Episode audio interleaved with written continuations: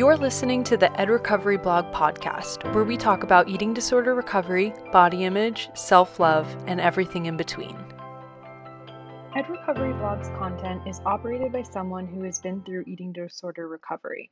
The content presented on our platform should not be taken as medical advice and is not coming from a licensed therapist. Always consult with your treatment team with any changes to your recovery treatment.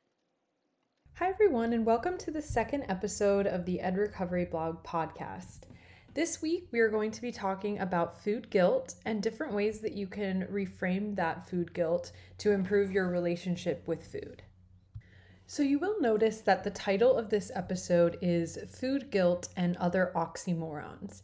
If you haven't heard of the term oxymoron, the definition is a phrase where the words in the phrase contradict each other. Some examples of oxymorons that you may have heard of before are deafening silence, freezer burn, icy hot, jumbo shrimp, only choice, unbiased opinion, and impossible situation. All of these phrases are oxymorons because the two words in the phrase contradict each other. So, the reason why we're bringing this up today is we believe that food guilt is also an oxymoron. We should not feel guilty for eating food when our bodies need food to survive. We don't feel guilty for breathing air. We don't feel guilty for drinking water. So, why do we feel guilty about eating food? There are many answers to this question, but the main one is that diet culture has brainwashed our minds to think that we should feel guilty for food we don't consider perfectly healthy. This is a good time to remind you that there are no good and bad foods all foods have a place in your diet, and you should be able to enjoy the foods that you're eating. But when you're in recovery from an eating disorder, it can be very challenging to put away this food guilt and to eat the foods that you enjoy without feeling guilty for them. So, the main question for today's episode is how do you get past this food guilt and be able to improve your relationship with food? There are many different ways that you can do this, so we are by no means saying that our way is the best way, but these are just some ideas of things that you can try to improve your relationship with food and to help to decrease some of that food guilt when you're eating foods that you don't consider perfectly healthy. We would recommend trying to explore where these feelings of guilt come from. So, you can do this with your therapist, with your dietitian, or someone in your recovery that is supportive for you. It's important to remember that some of this guilt might bring up unresolved trauma or different things that you haven't dealt with or thought with in a while. And so, if you are able to, it is great if you're able to go over these things with a trained professional. But if you're not able to, you can definitely talk to someone that's supportive in your recovery and just kind of talk out these things that you're thinking about.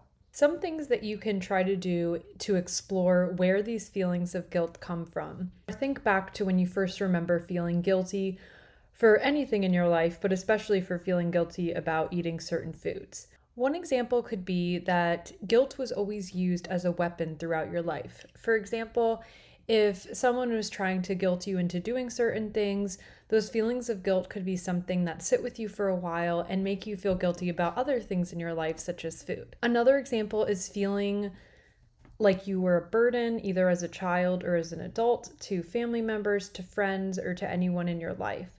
Feeling like you are a burden can bring up those feelings of guilt because it can make you feel like you're guilty for other people having to care for you or to support you when you are going through difficult times in your life. Another example is feelings of not being good enough in some way. And if you feel like you're not good enough, you might think that you don't deserve certain foods or to enjoy the food that you're eating. And another example is growing up with someone that already was engulfed in diet culture and food guilt. So if you grew up around someone that would say, oh, I can't eat that because that's not good for me, or oh, that's a bad food, those things could be ingrained in your mind and could bring forward that food guilt that you're feeling now in your recovery.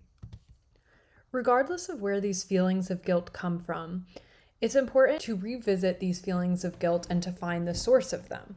Because once you're able to find the source of the guilt, you can work on reframing these thoughts around food or these thoughts around guilt just in general in your life. A big part of recovery is learning how to relearn how we see food and our relationship with food. You can do this in many ways, and one of the ways is through challenging yourself with fear foods. So, everyone that is in recovery has different fear foods that they might be scared to eat for a variety of reasons. But there are ways that you can move past these fear foods and begin to improve your relationship with them. One of the f- most important things that you should remember when you're dealing with food guilt and trying to move past food guilt is that you will have to most likely consistently remind yourself that you should not feel guilty for eating any type of food. And because you had it ingrained in your mind that you should feel guilty for eating certain foods or all foods, you will have to constantly remind yourself of this. And at first, it might not seem like you necessarily believe it. This is kind of the same way with when we recommend affirmations. You might not always believe the affirmations at first, but after a while, you will start to rewire your brain to believing these things that really are true. Something that can be helpful when you are starting your journey to reframe how you see foods and to work on that food guilt that you're trying to move past is to come up with an affirmation for yourself on something that you can repeat to yourself and have, you know, maybe put in your room somewhere or somewhere that you're always going to see it. You could have it as your phone background and something that's going to always remind you when you're about to eat that you shouldn't feel guilty for the food that you're about to eat. An example of an affirmation you could use to help move past your food guilt is I should not feel guilty for the foods that I eat. My body needs fuel and I deserve to eat.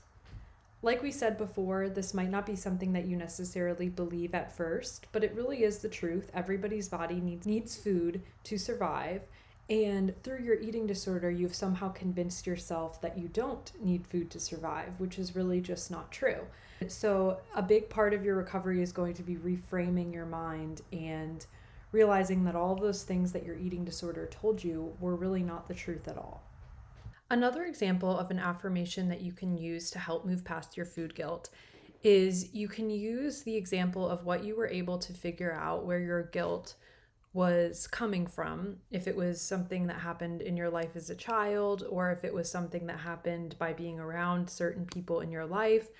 And the affirmation is My food guilt is rooted in blank. I now know that I should not feel guilty for eating and you can fill in the blank for whatever it is that you were able to find out was the source of your guilt.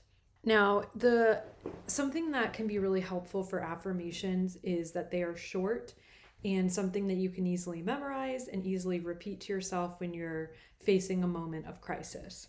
So you don't want them to be too lengthy, you don't want it to have to be a paragraph that you're repeating to yourself. And it should just be something short and sweet that reminds you that you don't need to be feeling this guilt towards different foods. Another way that you can reframe your food guilt is thinking about food as different exchanges or food groups. So, if you've been in eating disorder recovery and you have been able to have the privilege of being able to work with a dietitian, you may have used the exchange system. But basically, it just means the different food groups. So, grains, proteins, dairy, vegetables, fruits, etc. So, one thing that you can do is if you think of a food that you normally was a fear food or something that you would feel guilty for eating, for example, let's say that was pizza. So, if you think about pizza in a different way than just thinking about a slice of pizza, if you think about, well, really, pizza, all it is, is made up of grains, a vegetable, the sauce, and cheese. That seems a lot less scary when you're thinking about the food that you're fearing just as what it is. But if you're able to separate this and to see, you know, this food is really made up of just different food groups that are really not that scary when you separate them on their own. And all food is made up of the different food groups because that's what food is made of. And so, if you're able to separate this in your mind, it can help you to feel a little bit better about eating it or a little bit less scared about eating it. Another way to reframe your food guilt is thinking of food as fuel. So, for example, you know that cars need fuel. You have to fill them up with gas in order for them to run. If you don't fill them up with gas, they will not run. Our bodies are the same way. Or if you think about your phone, you charge your phone every day, and your phone will die if it doesn't have enough charge. And our bodies are the same way you need food to be able to fuel your body. Not even if you're going to be exercising, but your body needs fuel just to exist.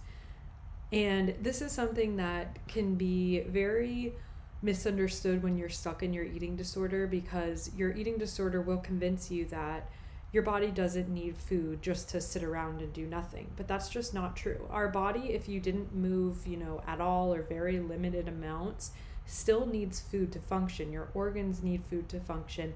Your entire body, your brain, everything needs food to be able to function and operate and to keep you alive.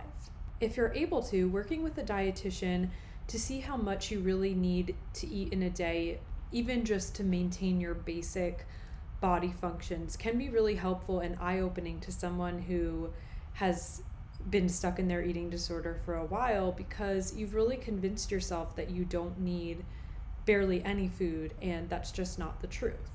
And so, if you're able to work with a dietitian, that can be extremely helpful to help you see how much your body really needs just to simply stay alive. One of the main obstacles with overcoming your food guilt is going to be diet culture because diet culture is unfortunately still very present in our lives, in our everyday lives. And in your recovery, you have to learn that you're not going to be able to silence diet culture. Unfortunately, it is going to be there. People are going to talk about it, and they're going to be people that truly believe it. But you have to hold that truth that you know inside of you that these messages that diet culture is spreading are really not true. And this can be really hard to do because it is almost like every time that you're trying to fight these thoughts, there's another trigger coming up that is going to make you think, oh, well, I really should go back to thinking about these beliefs about food because everybody else is doing that. But that's just not the truth. The reason why diet culture is such a powerful industry is because people believe the messages that are being sent out. There's not going to be a way that you're able to remove all of those triggers. So, unfortunately, you just have to fight harder against these thoughts and your eating disorder and to convince yourself that you don't need to feel guilty for foods and you don't need to believe the messages that diet culture is sending out to everyone and that even people that you love might be repeating. We want to finish this episode by summarizing and reminding you of the fact that removing these feelings of guilt or food guilt that have been ingrained in your mind for many years, if not your entire life, are going to be very difficult to break. But that doesn't mean that you shouldn't try. And we promise you that once you are able to move past these feelings of food guilt, that it really is possible to enjoy food again and to make it to the other side where you don't have to listen to these messages of food guilt, these messages from diet culture, from your eating disorder, and you can enjoy the foods that you used to love at some point in your life. We promise you that there is a light at the end of the tunnel even if it doesn't always feel like it, even if it doesn't feel like you'll ever be able to enjoy food again, we promise you that you can. We hope that the tips that we presented in this episode were helpful to you. And if you have any other ideas about how to deal with food guilt, definitely comment them on any of our Instagram posts or send us a DM, and we would love to share them with the rest of the Ed Recovery blog family. In addition to that, if you have any ideas for episodes that you would like to see in the future, please let us know and we would be happy to include them into the podcast schedule in the future. And one more reminder if you enjoyed this episode, please let us know by leaving a review wherever you listen to podcasts. This helps for other people in recovery to find our podcast and to get these tips that may have helped you in your recovery. Thank you so much for listening, and we'll see you next week. Bye.